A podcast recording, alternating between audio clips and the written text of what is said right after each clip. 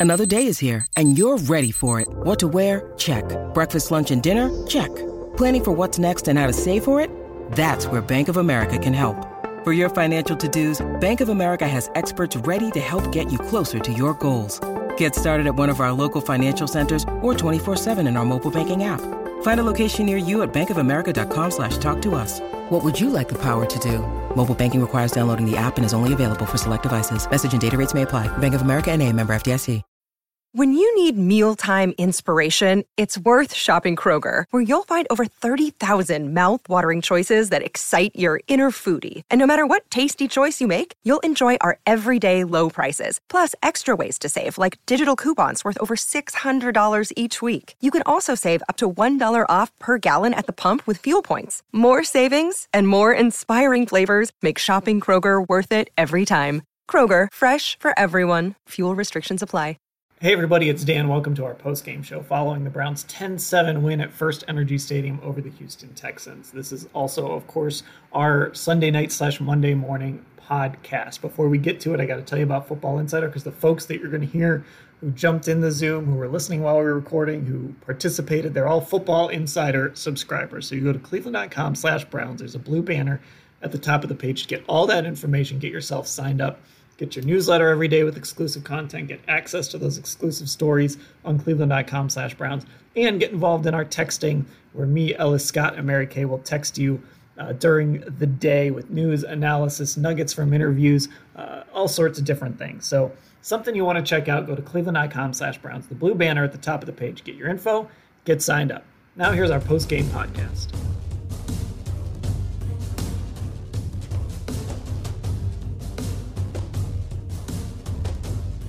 Everybody, welcome to our post-game Browns podcast. I am Dan Labbe, and I'm joined by Mary Kay Cabot. Mary Kay, how are you? Doing great, Dan. How you doing? Doing well, and we will be joined by all sorts of people here on our post-game Zoom, including our Football Insider subscribers. But I'm sure we'll hear from Doug, Scott, and Ellis here at some point. But first, Mary Kay, let's kick this off. The Browns 10 to 7 winners, an ugly game against the Houston Texans. And where else should we start? Nick Chubb was back and we certainly felt his presence in this football game. This was all about Nick Chubb and kind of his triumphant return to the field. It really was. You just cannot say enough about the game that he had. It was tremendous. Uh, you know, they, they kind of took it a little easy with him uh, in, in the first half. You know, they, they didn't want to overdo it, I don't think, with him. And then uh, they just unleashed him in the second half. And boy, he just remember how we had been talking about Dan, how Nick's the kind of guy that will put this team on his back and this town on his back and try to carry it to victory. That's exactly what we saw today. That's the kind of player that Nick Chubb is. Browns fans have got to be so happy uh, that they have him in their midst and he is on this Cleveland Browns football team. It was Cleveland Browns football through and through. It was actually the first time Kareem, I mean, Nick Chubb and Kareem Hunt, two guys rushing for 100 yards. First time it's happened since 1966. That's unbelievable. Can you even believe that?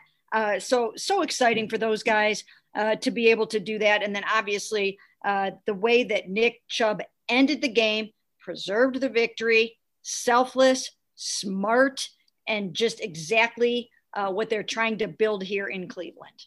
Yeah, and, and it was funny. He said um, he said after the game that he was happy that it was such a long run because he didn't really really think about going out of bounds until the last ten yards or so. Um, but you know, really just having him back seemed to put everything else in place. You know, we always talk about the dominoes, right? You know, Wyatt Teller's back on the offensive line, and and that kind of helps put all those dominoes in place. So having Nick Chubb back kind of put Kareem Hunt back where he's supposed to be a little bit. And, and, Kareem Hunt looked refreshed out of the bye today. I mean, you said it. They both rushed for 100 yards, and it was really Kareem Hunt that was running out the clock there until that big final Nick Chubb run. Um, and, and, it just sort of put everything back in place. It took a lot of pressure off of Baker Mayfield today. Um, this was a tough day to throw the football. You know, even Deshaun Watson was having some trouble throwing the football, but um, this took a lot of pressure off of Baker Mayfield, and, and we saw that they were sort of um, maybe me saying this is a whole nother discussion, but they were able to sort of minimize Baker a, a little bit today because of the, re- the return of Nick Chubb. So everything just felt right today, even on a day when it was really difficult to do things. Yeah, as everyone knows, the game started out with a weather delay, 37 minutes that they uh, w- they had to go back inside the locker room. So everyone had to maintain their focus. But it really was the kind of, of day that you build your team like this. It's why you have Nick Chubb and Kareem Hunt for days like this, because that is what AFC North football is going to be like in November and December when you want to be at your strongest. Now, did we know that Nick Chubb was going to be able to come back from five weeks off? Actually, to, this is six weeks off with his sprained MCL and just look like he hasn't missed a beat. Well, he kind of looked that way in practice, but I wasn't sure if he was going to be able to hold up during an entire football game like that. But I mean, he proved it, especially on that long, long run uh, at the very end, that you know that he totally 100% uh, has what it takes.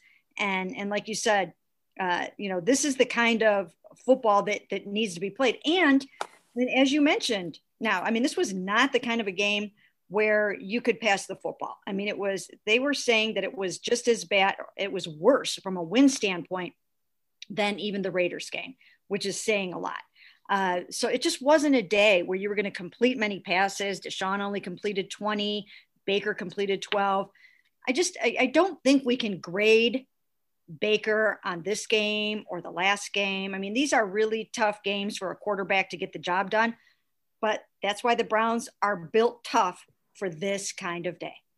Right. And, uh, you know, a credit too to Kevin Stefanski. I thought he made that big adjustment coming out of the locker room. They ran the ball uh, 17 times in the first half and threw the ball 14 times. And then for the game, they ended up with over 40 runs. I think they ran 24 times in the second half uh, and they didn't throw the ball much at all in the second half. I, I got to pull up the, the full stats here, but I believe it was only six throws uh, in the second half. I'm looking at it right now. Yeah, Baker ended up with 20 attempts. So uh, the the run to pass ratio shifted pretty dramatically. Now, some of that is because they were running the clock out, but very clearly, Kevin Stefanski decided in the second half that uh, maybe they weren't running the football enough, and he decides to go heavy on the run uh, 24 times in the second half of this football game. And I think one of the most impressive stretches was the go ahead, the first touchdown uh, when they just handed the ball to Nick Chubb four straight times. Baker made a really good throw on that drive, so we'll give him credit there.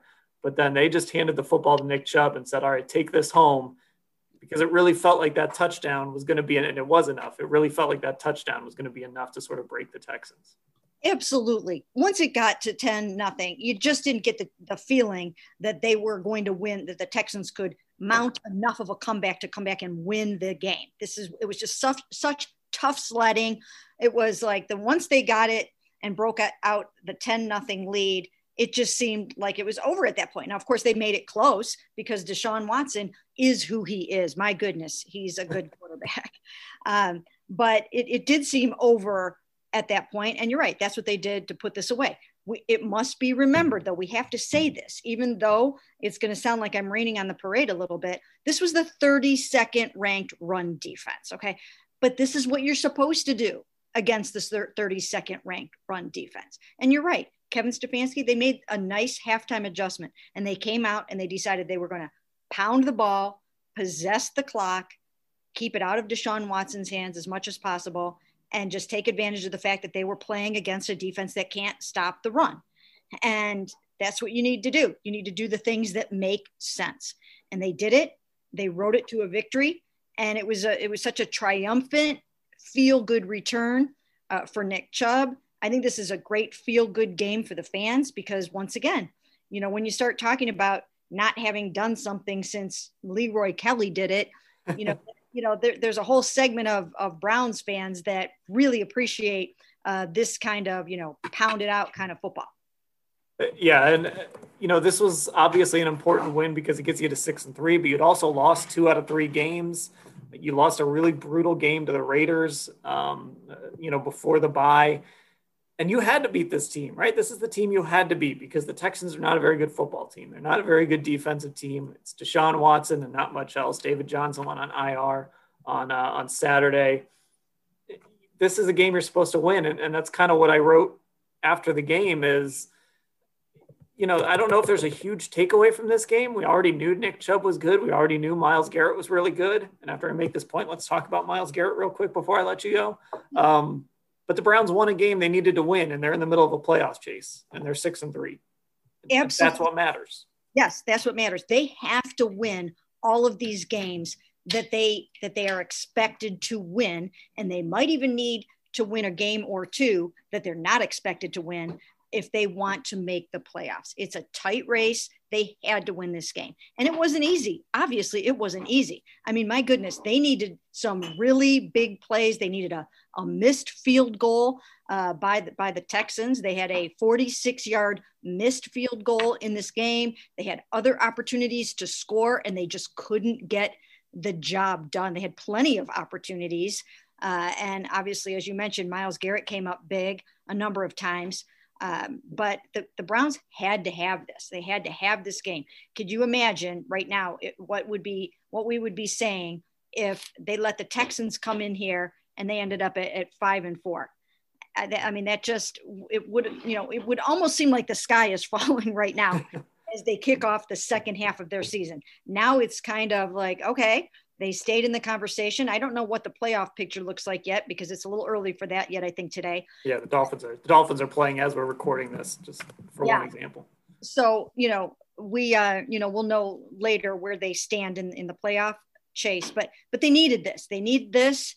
They need the Eagles. They need the Jaguars. They need the Jets. They need the Giants. They have to have these games, and they got it.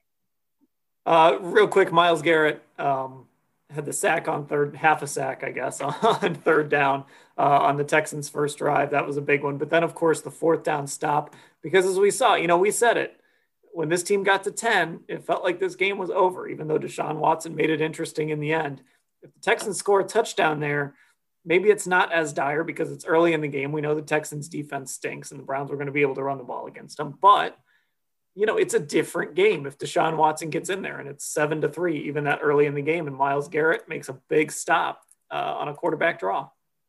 It, that was a huge stop by Myles, and he had a really nice first half where he, uh, you know, he had the sack or half a sack, however it turned out. Uh, he stopped Duke Johnson for he dropped Duke for for a loss. Yep. Uh, so he had a couple of drives back to back where where he was the game changer that they need him to be, and those kind of plays, uh, that stop that he made on on fourth and two, that's where you need your superstar to come up big on defense and make that kind of play. And and good for him. I I had a feeling, and I I will continue to have this feeling throughout the second half of the season. He's a man on a mission.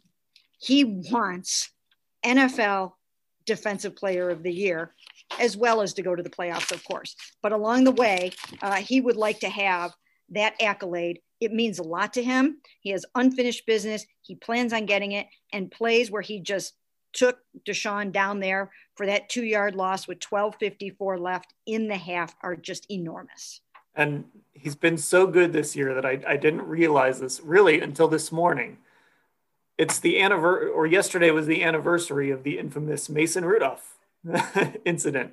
And he's kind of made that a moot point right now. It wasn't some, you know, I didn't see a lot of people talk about that. So, uh, you know, he comes out and has a huge game a, a, day after the, the year anniversary of, of that moment. And this is just a very different Myles uh, that, that we're seeing, like you said, definitely on a mission to, to try and win that Defensive Player of the Year award. Yes, absolutely, uh, 100%. And, you know, you, you, you can't say enough about the fact that Brown, the Browns big name players are coming up big in the games where they are needed. They needed Nick Chubb to have a game mm-hmm. like he had today, right? I mean, that last run, they needed that. They needed Kareem and Nick to do what they did because things got very tense there at the end and they needed to close it out. You need Myles Garrett to come up with those big, huge plays. So, um, you know, again, this was not, it was not a game for, for the pass. It was not a game for Baker Mayfield and Jarvis Landry and and, and all of that. He only had 132 yards passing. Uh, fortunately, there were no, you know, there were no turnovers. That helped. Um, but yeah, this was it was for the most part it was it was a good team victory and again a really good feel good one I'm sure for the fans. Yeah, and you know, again, that that last stretch, you did not want to give the ball back to Deshaun Watson there, uh, only up a score. So that was uh, that was big uh, for for Nick Chubb there. All right, Mary Kay, let you go. Um, we're good. Scott Patsko has been waiting uh, patiently here to uh, to jump on, and I believe Ellis is going to be joining us shortly as well. I'm sure Doug will be jumping in here. So Mary Kay, we will let you go uh, here on our post game show. So the Browns 10 to 7 winners uh, over the Houston Texans. And uh, let me go through real quick how you can get involved here before I bring on Scott. Uh, use that raise hand function. Uh, it's right there. If you click on the participants button, uh, you should see a raise hand function on the panel that comes up, or if, you're on your phone, you should be able to find it the same way. Um, and, and you can get involved. You can jump on video if you want. You can just sit and listen. However, you want to be involved in the show, it's up to you. But if you have something you want to say, uh, some point you want to make, feel free to uh, to participate. You can also use the chat function uh, as well. Folks like to do that too. So now we will bring on Scott Patsko. Scott, the Browns 10 to 7 winners, and just sort of your first impressions off this game you know, years from now, people are going to be looking back at the stats from this game and they're going to see how bad the Texans were at run defense. And they're going to see that the Browns ran for 200 yards and Chubb and Hunt both went over 100. And they'll think, ah, all right, that pretty much went as expected. But that's not at all what this game was like. It was just a slog for three quarters. And, you know, the, fourth quarter, everything finally gelled. And whether it was wearing them down or just executing better – uh, you know, you finally got the performance that, that I think we all expected to see. And, uh, but the first three quarters, it was, you know, th- they couldn't do anything on first down. They, they, they really struggled with third downs. And I mean, the offense just, the offense is supposed to be built for games like this, and they did not look that way for three quarters. It was that 11 yard run by Chubb at the end of the third that seemed to like kickstart everything. Because after that, it was like, it was a different team. And, and you had, uh, you know, he, he had another 11 yard run. Uh, Hunt had the 19 yarder, and of course, in the 59 yarder at the end. Just those big plays that kept popping. And Hunt, I mean, having two backs that can spell each other, that's why Kareem Hunt was able to do what he did on that last drive because uh, he's, you know, fresher than than uh, than anybody would have been if they were running a whole game. So it, it paid off, and you know, it wasn't. They got to where they needed to get. They just didn't get there the way everybody expected them to get there. Yeah, I mean, it's certainly not a coincidence that this was the game when Kareem Hunt really started to look like Kareem Hunt again. Uh, he, like you said, he was fresher, he's healthy coming off the bye, and it's just it's different when you're that number two back and you're coming in and, and you're spelling Nick Chubb, and, and he's going to help you out with with carrying the load. Um, obviously, Nick Chubb carried the load, but you know what I mean. It, it, it's Nick Chubb just kind of made everything go today, and, and that was you know clear from the very beginning that that's how this was going to be. Um, you mentioned that that series where you know Baker hits Rashard Higgins for 21, I think it was, and then uh, they get the pass interference and they just kind of hand the ball off to Chubb uh, to bring them home. And I think you're right, Scott. I think that was kind of the moment when the Browns did figure everything out because I was actually about to tweet right before that completion to Higgins like I, maybe it is going to be a lot harder to run the football with Odell Beckham out because we saw a lot of tight boxes from the Texans and, and, there wasn't quite as much running room. And whatever happened sort of on that series, it just seemed to open the floodgates for the Browns. Yeah, starting with that first 11 yard run, they ran it uh, on the next 11 plays, they ran it 10 times.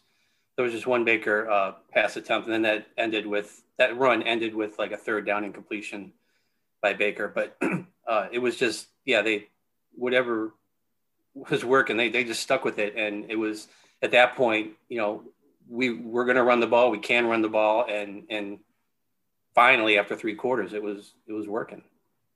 So now Ellis has, uh, has jumped in as well. So Ellis, let's get your, uh, your impressions from this game.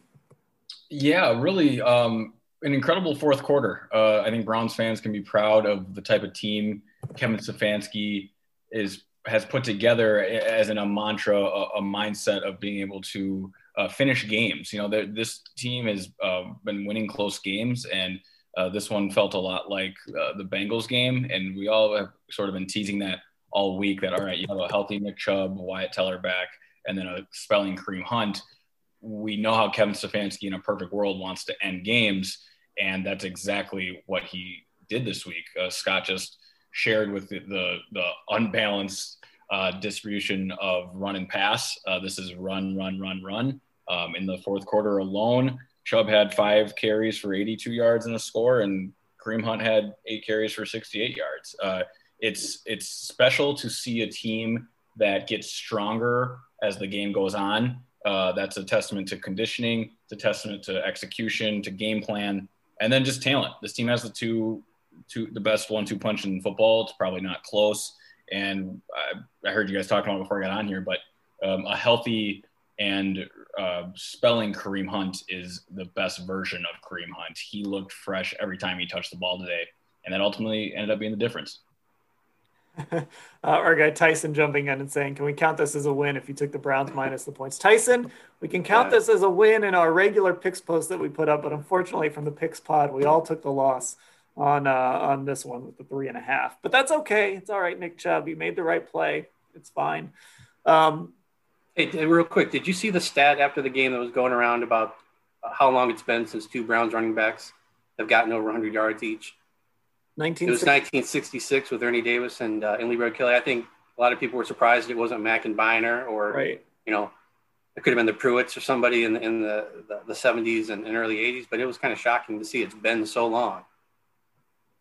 Yeah, it, you know, Ellis, you mentioned the Bengals game, and you know it's funny. This game this game kind of played out like a different Bengals game than I was thinking. You know, coming in, I thought this might be like the Bengals game a few weeks ago. Now that was before the, I kind of saw what the weather was going to look like, but I thought in normal conditions, or if we would be, if we were in Houston, this could end up being a shootout, right? And kind of a coin flip, sort of like what that Bengals game was a few weeks ago. Instead, this played out a little bit like the first Bengals game. Now it wasn't as high of scoring, but it was, you know, Nick Chubb and Kareem Hunt are going to dominate the game and they're going to bring the game home. And, and so that this was sort of a throwback to what we saw early from the Browns. And I think that's probably the best the best news the Browns fans can take from this game that this team looked like the Browns uh, from really early in the season before guys started getting hurt, before they lost Chubb, before they lost Teller. This team looked like that that unit that got out to that four and one start. Yeah, and this is clearly the way they want to play. Uh, take the ball out of Baker Mayfield's hands, let their two most talented offensive players uh, run downhill behind what now looks like one of the best offensive lines in football again with Wyatt Teller back. Um, it, it's a it's their clear strength. It's the, clearly their mo. Uh, this team is going to have questions on third and seven and more. We saw that through the first three quarters. Um, but when they're playing uh, ahead and running downhill and converting third and two rather than those third and seven, eights and nines, um, Kevin Stefanski is very comfortable calling games that way, and it's Nick Chubb makes all the difference. That that's that's the difference in this game because in the first Cincinnati game, it ended up having to be a Baker game because Kareem Hunt just gets worn down, and the offensive line then is not able to generate as much because the second running back isn't going to be able to get the yards that Nick Chubb uh, creates after contact or whenever they send those run blitzes. So rather than needing Baker to do anything today, you have Nick Chubb take that role. And this is going to be the game plan going forward. I'd be surprised if it isn't. You know, 19 carries for each of these guys, and then three more catches for Kareem Hunt. Um, only 13 other guys touched the ball today. This is a complete domination of, of the Browns' two running backs. Okay, we got somebody with their hand up, so we're going to go to Sean. He is on his iPhone. I've hit the ask to unmute. So, Sean, when you get that, uh, you can go ahead. Great. Thanks, everybody. Hey, I, I just want to really give some credit here to, to Stefanski. I think we finally have our coach that's going to be longer than two years. and with that said, I thought coming off the bye, I think he arguably had his worst half of calling plays. And you know, he like I think somebody said earlier, he called a whole bunch of pass plays, but they were long passes, and and with the wind, Baker was just not even close to completions. But then in the second half, he made his adjustments. He's so disciplined. He uses timeouts. He forced Houston to call a timeout on defense when when they were lining up to go for it on fourth down. He called a, a, his own timeout on on a key third down, set up the play, and we converted it. And I think I just I just think Stefanski is awesome. And uh, last thing I'd like to say is, you know, what happened with Landry when he spiked that ball? And did Stefanski take him out after that? Um, again, I, I just love Stefanski. I think he's our future. All right. So yeah, there's there's kind of a lot there, and the Stefanski thing and the play calling, right? In the first half, I, I touched on this when when Mary Kay was on here. It was uh, the final stats are 20 passes, and Scott, I think you texted about this too. Um, the the final stats were 20 attempts by Baker and 41 rushing attempts, but in the first half, it was 14 pass attempts and I believe it was 17 rushing attempts. I, I don't I can't find that here in the game book. I, was, I, had it as like 15 and 16 because one of yeah. those rushing, or a couple were really dropbacks for Baker. Yeah. So, I mean, they clearly came out. And again, those numbers are a little skewed in the second half just because they were trying to run out the clock. But I mean, they're not that skewed. We were all watching the game. We all kind of saw how they, they really did lean on, on those two guys, uh, especially Chubb, uh, to run the football. So I think that's, I think that's a, sometimes you have a bad half as a coach you know, or I don't even know if you call it a bad half, but sometimes you just have a half where things don't go your way or you don't call the, the plays the right way or whatever. And I think we've seen this a couple times where Kevin Stefanski has made adjustments in the second half and the, team has just played better. I mean, that is the sign of, of a guy that hey, maybe you've got something there. How, with how much they struggled to run in the first half, I wasn't going to be surprised if they came out and looked a little more like the Texans where – I mean, they had, the Texans were moving the ball with a lot of really short passes and, and screens and just uh, basically dump offs or you know short. They weren't keeping the ball in the air very long. They wanted to, to cause problems, but it wasn't that at all. It was Stefanski sticking with a run game, and it eventually paid off. You know, we've seen coaches here. Uh, you know, you get to the second half and you wonder, you know, how many times did we ask where did Nick Chubb go in the second half over uh, the previous couple years, and that wasn't the case today. It was Stefanski sticking with a run game. He clearly knows what works. And even though they weren't having a lot of success, it was only three nothing. So it was they were still in a situation where they didn't have to make any drastic changes. It was basically, you know, they needed to execute better and kind of wear down this Texans defense. Yeah, so the, the Browns' um, second and third possessions both started with one yard Nick Chubb runs. So in both those situations, Kevin Stefanski is looking at second and nine, and trying to get to third and manageable third and short, you then make decisions to throw the football. Those decisions don't work out, and those both those drives ended in punts. It was a three play drive punt, three and out on the second possession, and then a six play drive that ends in a punt. So uh, the, really, it's more about the Browns' lack of generating positive yards, specifically positive rush yards on first down. That I think was the issue in the uh, the first half. But that'll be interesting to um, look for when we go back and watch the tape of this game. I actually charted that the first drive they were they were averaging 7.1 yards per uh, per play on first down. The rest of the half it was 2.5. Yeah, um, and then the uh, those back to back 11 yard runs by Chubb kind of kick started things in the second half because up to then it was again down near you know two point whatever yep. on first down, but everything changed in that fourth quarter. Yeah, that first, that whatever happens on that first down, it, it changes it, how the entire drive is going to go, and specifically Kevin Stefanski's play calling. Clearly. Okay, we got a couple hands up, and then Doug joined us. So I'm going to go to our, our first hand that's been up a little while, and then Doug, you can jump in here. So Ken, I'm going to hit the ask to unmute, uh, and you can go ahead as soon as you do that. Uh, go ahead. Okay. Hey, um, great game. Glad to see the uh, offense get back rolling again. Uh, I was watching the TV version. I don't know if you guys have heard this, or I think it'll be a big deal this week uh, Matt Millen was going off on uh, how much better Kareem Hunt was than Nick Chubb. And he must have said it 10, maybe more times than 10 uh, during the game about how much faster he was and better he was at getting to the hole. And I don't know if he's got something against Nick Chubb, but it was very hard as a Browns fan sitting there listening to him talking about it. So glad to see Nick Chubb get that run in the end there. But uh, just wonder about your comments on uh, Matt Millen and the TV uh, broadcast there today. So Matt yeah, Millen I, I also actually... dropped in a, a, Big Bang reference, Big Bang Theory reference at one point. He also called J.J. Watt J.C. Watts, who's a former football player who was a congressman from Oklahoma. Matt Millen has had some health issues. He's a fine fella. Don't listen to anything Matt Millen says. That was one of the worst announced games I have ever listened to in my life. He also said CJ Prosise was on the Browns, like on the second drive. And then Dick Stockton, then when he, Prosise went back to field a kick, Dick Stockton was like, Oh, you mentioned CJ Prosise earlier. It was like, Yeah, you said he was on the other team. It was embarrassing. I get it. They've been around for a long time. They should not ever be on the air together again. So, Ken, I know what you're saying act like Jamie Gillan and punt that broadcast. Do not take anything away from it. Sorry, Scott. I was so oh. angry listening to it.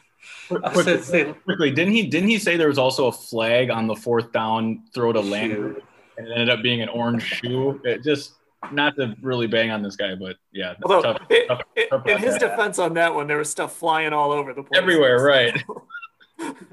See, I normally don't listen to the broadcast, but today I did, and I paid dearly for it. Uh, and, and, what Ellis and Doug said is correct. It was all over the place. I think I, I, got the impression that Matt Millen hasn't really seen much of Nick Chubb because at one point he talked about Kareem Hunt having the kind of breakaway speed. Uh, yeah. He insinuated that he had better breakaway speed than Nick Chubb, but if you've ever seen Nick Chubb, you know, play at all in this league, you've seen him uh, clearly have excellent breakaway speed, and you know, on that last that last play. If it's not the last play of the game, he's motoring into the end zone, pulling away from everybody. So, yeah, it was just it was not a good experience uh, if you were listening to the broadcast. Yeah, I think this game was, uh, you know, again, I, I, said it earlier. We all knew Myles Garrett was really good. We all knew Nick Chubb was really good. This game was sort of a, oh yeah, we missed. We really did miss Nick Chubb over these last few games. We missed watching him play football. Um, and it was also sort of a reminder of how good these two are. These two really are together because they're sort of different runners too, which which has really stood out to me this year. Chubb is kind of that breakaway second level guy, and Kareem Hunt. It feels like Kareem Hunt just has five guys hanging off of him on every single run, and he just drags them. They're, they're just very different runners, and, and I think that's part of part of why it works so well. Doug, we, we haven't gotten your take on the your kind of overarching take on on this game yet. Before we go to our, our next question. Just real quick, I just finished my column on this. I really focused on like a, a, a, second and seven throw in the second quarter that that Baker completed to Austin Hooper. It was kind of an innocuous play, but my point with that was I just thought there were multiple times when the Browns could have lost this game and they didn't. So there's a difference between sometimes you make winning plays, like Myles Garrett makes winning plays. Myles Garrett stops Deshaun Watson on fourth and two, right? There were Baker had like an awesome throw on third and 18 on the touchdown drive to Rashard Higgins. I'm sure you guys have talked about this, but there's also just sometimes times when you have a chance to just screw up, right? Like the David Njoku drop against the Raiders, right? I mean, just stuff like that. I just felt like they didn't do that. So even though it was weird and kind of ugly, I didn't listen to the Browns post game at all. I listened to the entire Texans post game, and it was just a team all talking about that there was a winnable game there for the taking and they couldn't do it. And it's like, oh my God, it's flashbacks. How many times have you heard that in Browns locker rooms over the past 20 years? And it was the other team saying it because they made a couple winning plays, but they also made some non losing plays. And I just thought, you know, it's weird, but like you have to give credit for the little times in the course of the game where they could have blown it and like they didn't blow it. So it's it's just how teams win. I think they probably had just one drop if you're going to count that Kareem Hunt near spectacular catch. I don't even know if they'll count that as a drop, but that was probably the only one. They had five last, uh, the last time they played, so that's an improvement. Yeah, I mean, I, I'm trying to think of another play, and that and that one was one that was kind of thrown behind him a little bit too. So mm-hmm. for for all the drop issues he's had, I don't know how much you can put that one on him. Um, all right, let's go to Hayden here. He's had his hand up for a little while. One of our former pickers uh, as well. Hayden, you can uh, unmute when you're ready and go ahead. Hey, um, with all this talk about the offense, how about the defense somewhat kind of coming together today and looking more like they're playing as a group? Now, guarantee the weather may have helped a little bit in controlling Deshaun Watson's ability to throw it deep to Will Fuller, Brandin Cooks, all those guys. But I think today the D defense personally looked a lot better playing together and only allowed three points, I believe. Seven, sorry. Seven, yeah. The, what credit to this defense? I, I, mean, they were certainly helped out by um, by the weather, but they did what they were supposed to do. And you know, there was really only kind of one moment, I think, when you were really scared of Deshaun Watson, and that was on that final drive when he got him to those seven points and he made kind of that spectacular play. It was, I mean, look, it was a jump ball, but it's a play Deshaun Watson makes, and then the throw to Pharaoh Brown, I believe it was, for the touchdown. I, I thought they did a good job against the team they should have done a good job against. Can I say that they deserve credit in the moment? Do not take any of this credit forward. Right. This is uh, yeah, exactly. Like this is do not like feel better about the Browns defense for next week or the week after because of today. Because again, Deshaun Watson was talking about. I mean, it was obvious, but like he couldn't throw it. I mean, w- they had Will Fuller a couple times, and he just it's like the ball moved in the air. So, like, yes, but I just would hedge anybody. Just don't allow yourself to slip into like, oh, maybe they figured some stuff out. It's like, no, it's the same it's the same. It's Myles, Denzel, and and some other stuff because Deshaun just could not be Deshaun today. Yeah, I think Browns fans can take away from this defense that you know, like Doug said, Myles Garrett, Denzel Ward. Um, I think Ronnie Harrison's here to stay. Uh, he continues to look sharp and just make key tackles uh, in critical moments. Uh, Sheldon Richardson, Larry Ogunjobi uh, look fresh again. Those are all encouraging signs. But we got to remember that this Texans offense turned the ball over on downs on the Cleveland two yard line and missed a field goal. You know, that, that's potentially leaving at, at worst six points on the board. And, and that could, could win you a, a game this close. So there, there are moments where, yeah, they stepped up and they created that turnover. They do get credit for that, but that's Myles Garrett, that's Larry Ogunjobi, that's Sheldon Richardson. Um, the weather really made this Texans offense play left-handed, and they couldn't unlock anything downfield with Will Fuller or Brandin Cooks if Texans fans still care, they're probably going to be very upset about Romeo not kicking the field goal uh, early on that uh, when when they got that down to the four because you know that's a tie game. I'm sure that's going to be a topic of conversation. But do we know Texans fans are still in this? Are they still engaged? do we know any? Do we know any Texans fans? That made no sense to me because like I understand being aggressive, but like, did you not watch the game that the Raiders played in Cleveland just two weeks ago. I mean, it, with the weather being the exact same, it was a carbon copy game, and every point mattered in that one. And you figured this would be the same thing. You got to take your points there, but it, you know, it, it is what it is, and the Browns win because of it, probably. And again, he was asked about all this stuff in the in the Houston post game, and it's just one of those. I know there was a report sort of earlier today. Maybe Romeo is back next year. It's just, it can't. I mean, it can't be. It's just one of those things. He's like, well, we needed touchdowns, and then it was like, then you fake this or you do that instead. It's like, well, then we needed this, and it was just like, it, it, a lot of the pieces didn't necessarily fit together in the reasoning. And again, which is one of those uh, the when I jumped on and someone was saying it's like Kevin Stefanski in the second half coached a pretty good game with some of the strategic stuff. And I think I think if and it's, he's an interim head coach, he's he's an interim head coach. He's in a tough spot. The coaching matchup helped the Browns a lot today too. Tyson points out, shouldn't Romeo know about this since he coached here before? And on top of that, one of the reasons Romeo's team didn't make the playoffs that year was a game that they didn't exactly play well uh, in the wind. So uh, he's he's certainly got experience. Now that was not here; that was in Cincinnati, but he's got experience uh, with some Cleveland weather, I think. Uh, but this is not a Texans post game show, and and that does sort of underscore where these two franchises are, and and it's it's sort of bizarre if you think about it because I think you feel better about the Browns moving forward, even if you're kind of looking at the Texans and saying, man, I, I kind of like that number four at quarterback. the Browns just have a lot of structure here already in place. And, and, it's just, you don't see that very often. When a team has a quarterback, you, you usually feel better about that team. With the Browns, we're still kind of figuring out Baker Mayfield, but you feel better about them than the team they just beat today. Yeah, another reason to feel good about this Browns team right now is that the Philadelphia Eagles lost seven or 27-17 to the Giants today while that game was going on. Uh, Carson Wentz completed 56% of his passes. That team's broken. That offense is broken. Um, I guess you never know with a guy like Carson Wentz who can come in and make some magic happen. But man, they're turning the wrong way after a bye week, um, and this Browns team is headed in an opposite direction. All right, let's uh, let's bring on Gary here, who's had his hand raised for a little bit. Gary, you can go ahead when you're ready. Hey guys, um, I'm all in on Stefanski too. It feels so good to have like a legit coach in like 20 years, you know, or really since Marty. Well, no, Bill was, I guess, but not in Cleveland.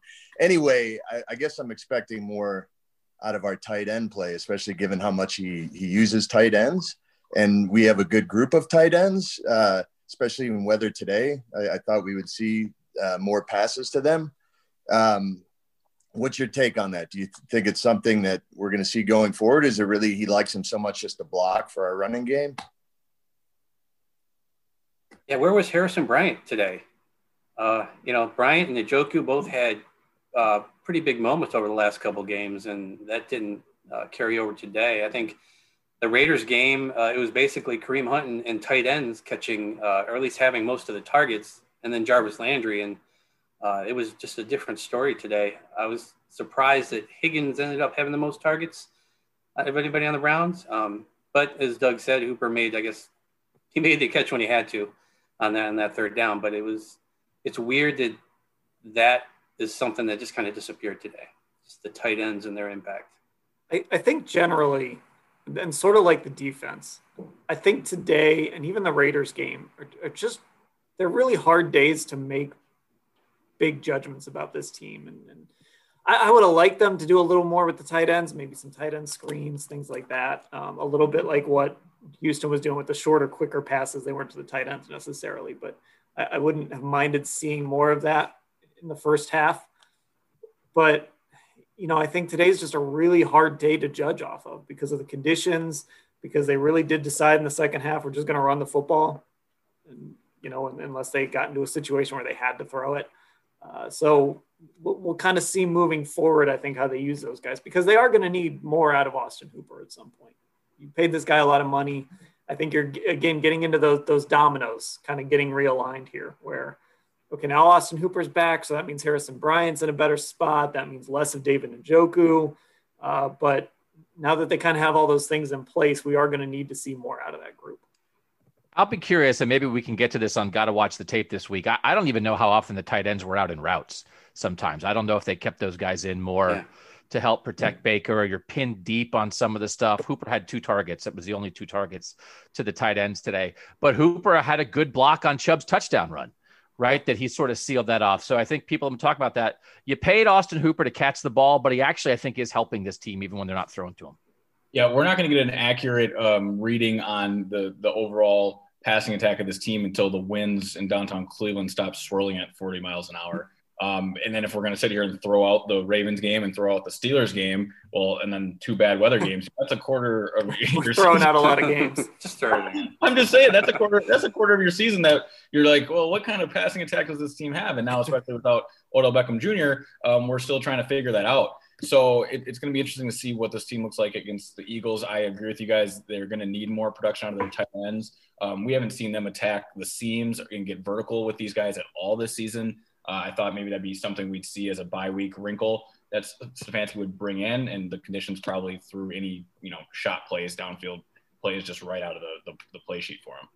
I, I, do think that's what they're going to really need from Hooper, though. I think that's the area where they're going to need because you don't have Odell Beckham, and I think there were times today when it showed up, and I, I think there's going to be times when you play a better defense, and they're just not going to care about your downfield passing game because you know Jarvis Landry's not running by anybody, and Donovan Peoples Jones hasn't really done a whole lot since uh, he, he made that catch against Cincinnati. So until you kind of show teams that they need to be worried about that, um, they're they're not going to respect it. So you know, maybe Austin Hooper can help there. You know whether it's seam routes as a tight end, whether you're splitting him out uh, in, in the slot or even out wide. You know maybe he'll give you a little bit of that downfield attack. All right. Um, there was a question here in the chat, and with this team, it's six wins now. I, I, think we've talked about this a little bit before. How many wins does it take to get to the playoffs? Do you guys think? I thought you were going to say to get the center of a Tootsie Roll Pop. uh, that too. Well, this win improved their chances to 59%, according to PFF. Or the loss would have pushed them back to 34%. Um, you know, the, the problem is that that Raiders lost. So now you're in this battle with the Raiders and the Dolphins. Uh, I, I still say, I mean, if they keep it at seven, if they don't add that eighth game they've been talking about, then I'd, I'd say probably 10. It just seems like there's, there, there's a race now and, and 10 probably gets you in. Yeah, it's getting really competitive. Um, the Tennessee game is going to be monumental in the in this race. Uh, the, the, Titans haven't looked good really since they've lost their starting left tackle, um, losing on Thursday night and whatnot. But uh, it's a huge game. and like you said, the Raiders' loss now becomes a, a, a little worrisome. Uh, but 10 wins feels safe. Um, you know, Miami is uh, playing right now. Uh, the Raiders are playing right now, so we'll know a lot more by the end of the night. Uh, but you have to look at the Browns' schedule and and like the fact that they still have an Eagles team, which I am writing about and continue to crap all over. Uh, two New York games, uh, even though the Giants look, eh, I, I, don't know, they, they look okay. Uh, and then they're still going to Jacksonville. So you, you got to feel comfortable and feel like the Browns are in a, in a bit of a driver's seat. I, I think we are at scoreboard watching phase though. That as you guys are listening to, you know, everybody in the Zoom, I would imagine you have your eye on the Miami score and you have your eye on the Raiders score because that's going to matter because you know you don't want to freak people out. I mean, I, I don't know. There might be a chance that that ten wins is a, is in a tiebreaker situation. Right. That there's multiple teams at ten wins and there's no reason this team shouldn't shoot for 11. The t- Tennessee is not who we thought they were a couple games ago. And you know what? As much as we're throwing out the ball, you know, you know what? Everything's on the table. We still have not seen the best of this team. Everything's on the table. So, can I say don't settle for 10? If you want to if you want to think this team can win 11, go ahead and think it. Well, 11's definitely going to get you in. I don't think you're going to be dealing with tiebreakers at 11. But no, exactly. I, I, mean, I'm with I'm with you on Tennessee. I think we've been grouped. I think all season we kind of grouped that game with Pittsburgh and Baltimore, but I think we've reached a point now where we separate that one out. So we've got these, you know, Houston, Philadelphia, Jags, Jets, Giants, but then there's Tennessee kind of in a tier by themselves in the middle there, and then uh, and then you've got the Steelers and, the Ravens, which are the two teams you've, you've really got to be able to conquer at, at one point. And I want to see this team play those those teams here in Cleveland, especially that Baltimore team on a Monday night. So, um, yeah, I mean, look, ten or eleven is not unrealistic at this point. I, I don't love to count wins necessarily because I'm like we saw today. So, something can go wrong in a game, or you could get into some wonky conditions, like you did against the Raiders when, when you lost that game, or you know they could have played an impact today, but the Browns ended up winning. So you, you just never know what you're going to come across. Uh, another question, and we talk about this every week Welcome to being the quarterback. Did we learn anything about Baker today or not? He was inaccurate today, and you can blame the weather, um, but some of these short throws with his arm strength shouldn't be an issue. Um, he was behind on that Peoples. It, they really all happened three in a row. Behind on that Peoples Jones throw in the second quarter. Uh, Peoples Jones caught it. Then behind Kareem Hunt on that out on third down uh, would have moved the the chains, and then on fourth down, he does what he does best and rolls to his right and has Jarvis Landry breaking free. And perhaps maybe that's a, a weather throw, or he's just completely missed him. Uh, but that's one where Jarvis may walk into the end zone. Uh, 60% completion, I think 12 of 20 today. Um, it, it's I, I, still can't figure it out. He's he's pinpoint accurate at times, and then on some simple ones, he's he just misses. I mean, he's inconsistent, and all those things you said are true. There were even completions he had that the completion was a little bit off with the accuracy. But then you have to say the other side of it again. The the the Texans were raving about the third and 18 throw to Higgins. The guy who was the safety was like, Hey, listen, they ran a route in the flat that they tried to pull me up. I was too smart. I didn't bite. I made it so he had to put some air on it and he put it, he made a perfect throw on third and 18 and then that was their only touchdown drive. So there are moments where he makes the perfect throw. He had a step, he stepped up in the pocket and ripped one on third down to Higgins on an earlier drive. That was a perfect maneuverability in the pocket, step up, rip it. And then he's off. So, like, I, you know, it's maddeningly inconsistent, but there is stuff there. And it's like, man, if you can just get a little more of the good and a little less of the bad. It's why he's so tantalizing to a lot of people. But I think what we learned is that he continues to be inconsistent. Yeah, I think we're going to be talking about this every week, and we're not going to. It's not likely we're going to see these games, many games where Baker Mayfield has to win the game. You know, he had the, the 22 straight completion game, and he had a great first half against the Colts. But more often than not, it's going to be games where he's not throwing a lot, and it's the run game taking over. And I mean, again, and they Baker and Kevin Stefanski both said that the win today was even worse than it was against the Raiders game. So I guess you have to factor that in. And you know, he did. It is what it is, to quote Nick Chubb. Yeah, and um, it's, it's, important to point out no turnovers either. Uh, if he throws a pick in this game, the, the, Browns probably lose just based on the you know opportunity and the number of punts uh, that, that was already going on. So you know he doesn't turn the ball over in this one, and um, though it's not anything that you run home about, it's it's a, because it's a problem of his. It's a, very encouraging to see that that didn't happen today. I I think weirdly, we might actually be able to come away next week with some sort of idea of where Baker has progressed from when we saw him against Pittsburgh because Philadelphia has one of the best pass rushes in football for as bad as they are. You know, they had, um, looking now, two more sacks today. No, I'm sorry, three more sacks today. Obviously, that was against Daniel Jones. Um, but they have, you know, whether you're looking at just counting stats, whether you're looking at pro football, uh, pro football focus, whether you're looking at football outsiders, by any metric, they have one of the best pass rushes in football. And that's sort of been the issue with Baker. How does he deal with those pass rushes? And hopefully we'll have a little better weather to kind of see how he operates uh, against that sort of team. So I'm curious to see what he does uh, against Philadelphia on that pass rush next year. I, I don't expect him to be, you know, to me, he doesn't have to be a top 10 or top five quarterback for this team to win football games, but – he's got to be competent and he's got to make throws when he needs to make them. And he, he did on that third down today, at least. Uh, so I just want to see how he deals with that Philadelphia pass rush next year or next week. I'm really curious uh, about that specifically. And the other thing we'll be able to come away with next week is that the Browns were right to not draft Carson Wentz. Somebody tweeted out that it's supposed to be horrible weather again. So we could we could have three straight yeah, games think... of, of caveats with, with this. But uh, I put up a poll after the game to grade Baker Mayfield's performance today, and fans right now are giving him a B. Which, there you go. Know, that sound about right? That sounds about right. Yes. Yeah. they won the game. That always helps. Let's go back to Hayden. I'm going to ask you to unmute. Go ahead. Uh, back back to the whole scheduling question and how this looks. I mean, the rest of these seven games, you can talk talk yourself into a lot of these games, but the the Titans haven't looked like the same team like like you guys said since Taylor Lewan went down. I watched them Thursday night. They did not look very well against the Colts defense. And the Ravens, eh, I don't know if you guys saw the report that came out that Lamar Jackson openly said that teams are calling out their plays at the line of scrimmage.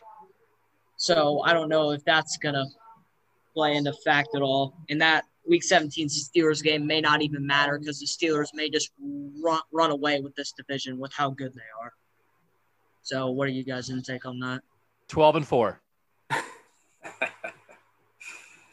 I'll say this I would be cautious uh, about writing off the Ravens uh, because even though they aren't quite the team they were last year, uh, they still have only lost to the Steelers and the Chiefs.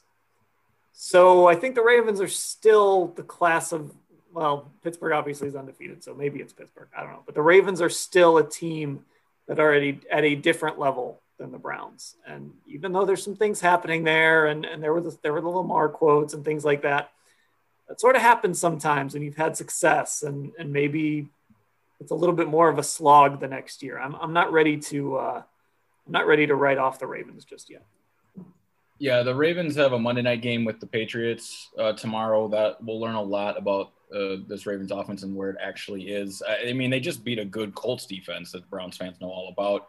Uh, but if they can get wins against you know that Colts front and then a Bill Belichick defense, uh, you're going to feel pretty comfortable with with the Ravens. And then just get, as as these teams march towards their Week 14 Monday Night Football matchup, uh, the Browns have a chance to you know win five, four straight before going and hosting Baltimore in what would be a, a, just a colossal Monday night game. And if they're playing their best football uh, in Week 14, it is a chance to really make a statement and make, completely make up for their first two division games against Baltimore and, and Pittsburgh. But I just think it's about Kevin Stefanski getting this team and this this offensive engine moving in the right direction and then peaking for a statement game Monday night against the Ravens. And you always have to think, I like to think about what other teams now think when they see the Browns on their schedule. And what they think now is, man, you can't let Chubb and Hunt get rolling. If we're down, if they get ahead in the second half, we're dead. We can't let the Browns get a lead on us. They're thinking, I don't know how we're going to stop Myles Garrett. That guy. So, I mean, it's one of those things. Again, there, there are a lot of bad teams on this schedule. You can't assume anything, But when teams are getting ready to play the Browns now, they have questions about how they're going to deal with them too. And I forgot the my the Vikings play on Monday night. How, how could I forget? So it's Vikings Bears Monday night, and then we got Sunday night football with Ravens Patriots. Yeah. We all try to forget about the Vikings, Ellis. I don't blame and the, and the Bears too. That's I don't blame anyone. Yeah. yeah, I mean, Doug, Doug, you're right.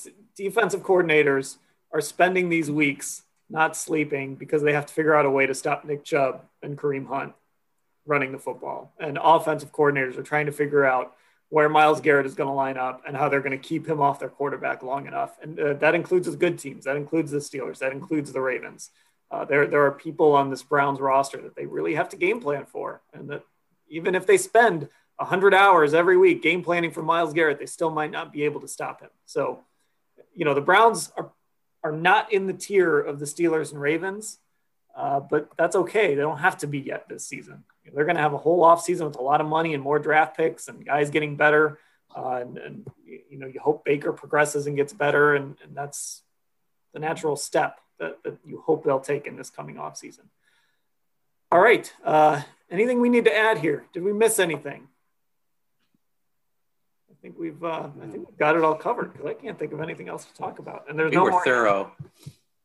Very thorough. I'll tell you what. This look. Let's be honest. This was a game where I was literally sitting there watching a pigeon, and I, I think it became a topic on the broadcast too. I was watching a pigeon line up in the slot at one point, and uh, it was it was not a very exciting game for about two and a half quarters at least. So, Doug, did did, did we did anyone talk about this? Are we should the Browns be out of the business of trusting Donovan Peoples Jones? That's a, you know what somebody brought that up in the chat, and and that's actually a good I am a good thing to bring up. Well, you know what you can't do is you can't feel that kickoff. You you can't have that kickoff play. That guy makes me nervous every time the ball is coming toward him in any situation. And I and I mean that that is a losing play. Right? You do that and then you do, when you go to pick it up you flub it. That's a losing play. And I'm not I don't know who the options are. I know JoJo Natson got hurt and whatever. That guy's a 6th round rookie. This is a team trying to make the playoffs. Maybe figure something else out. I don't trust that guy. He caught both his targets today. There's that, right? I don't he know He catches it with his body. Baker hit him right in the chest. He catches it like he's catching a teddy bear. No, zero trust. I don't know if they have a lot of options at, at, at kick return or guys that are, at least bring some you know explosive opportunities. But you're right. If you're not if you're not fielding the ball, that's the that's the first part of fielding a kick, of course, or starting your kick return. And um, you're right. That was that's a losing play. That almost cost him. And maybe Dontrell Hilliard's activated next week. You know you got to you got to at least just have somebody back there and catch the football and, and make sure that you're not going to make a play like that where the Texans just scored to make it 10-7. I mean that, that could have lost them the like literally. I mean you say it's a losing play to, but literally that could have lost them the game.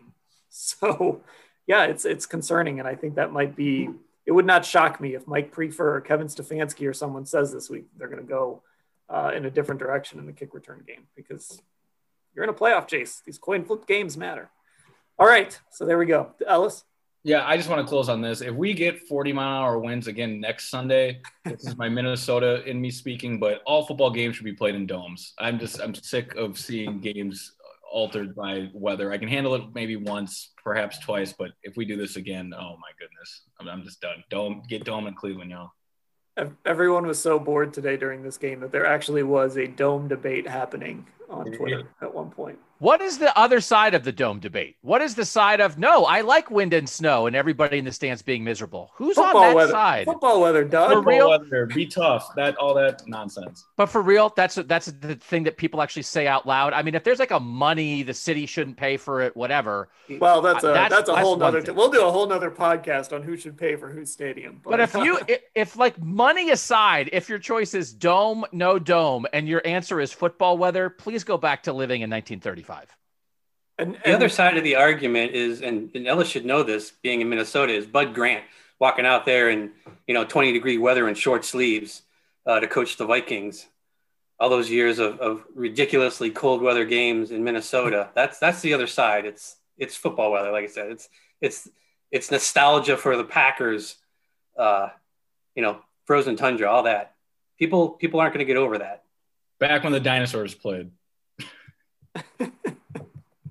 I'll, I'll tell everyone this. We, I've, I've gotten to go to some really nice indoor facilities uh, in the last couple years. And these places, when they got the roofs open and the windows open, like in Dallas, they open up the windows. You feel like you're outside when it's 70 degrees out. But then when it's like this, you can close everything up and actually play a football game. All right, we're not going down that road. We got to wrap this podcast up. That could be. How about how about you guys make that the Friday? Got to watch the tape. Dome or yeah, we're going to break down climate control. Bond issues. What would it cost the city? Yeah. All right. Thanks everybody for jumping in here again. If you're listening to this and you want to get involved in Football Insider, go to cleveland.com slash Browns. Click on the blue banner at the top of the page. Make sure you're subscribed to the Orange and Brown Talk podcast if you are not, because we bring you seven podcasts every single week, and you want to be able to listen to all of them and get them right there on your phone. So, uh, Scott, Ellis, Doug, of course, Mary Kay was here earlier. Thanks everyone for uh, joining in. We'll talk to you again tomorrow.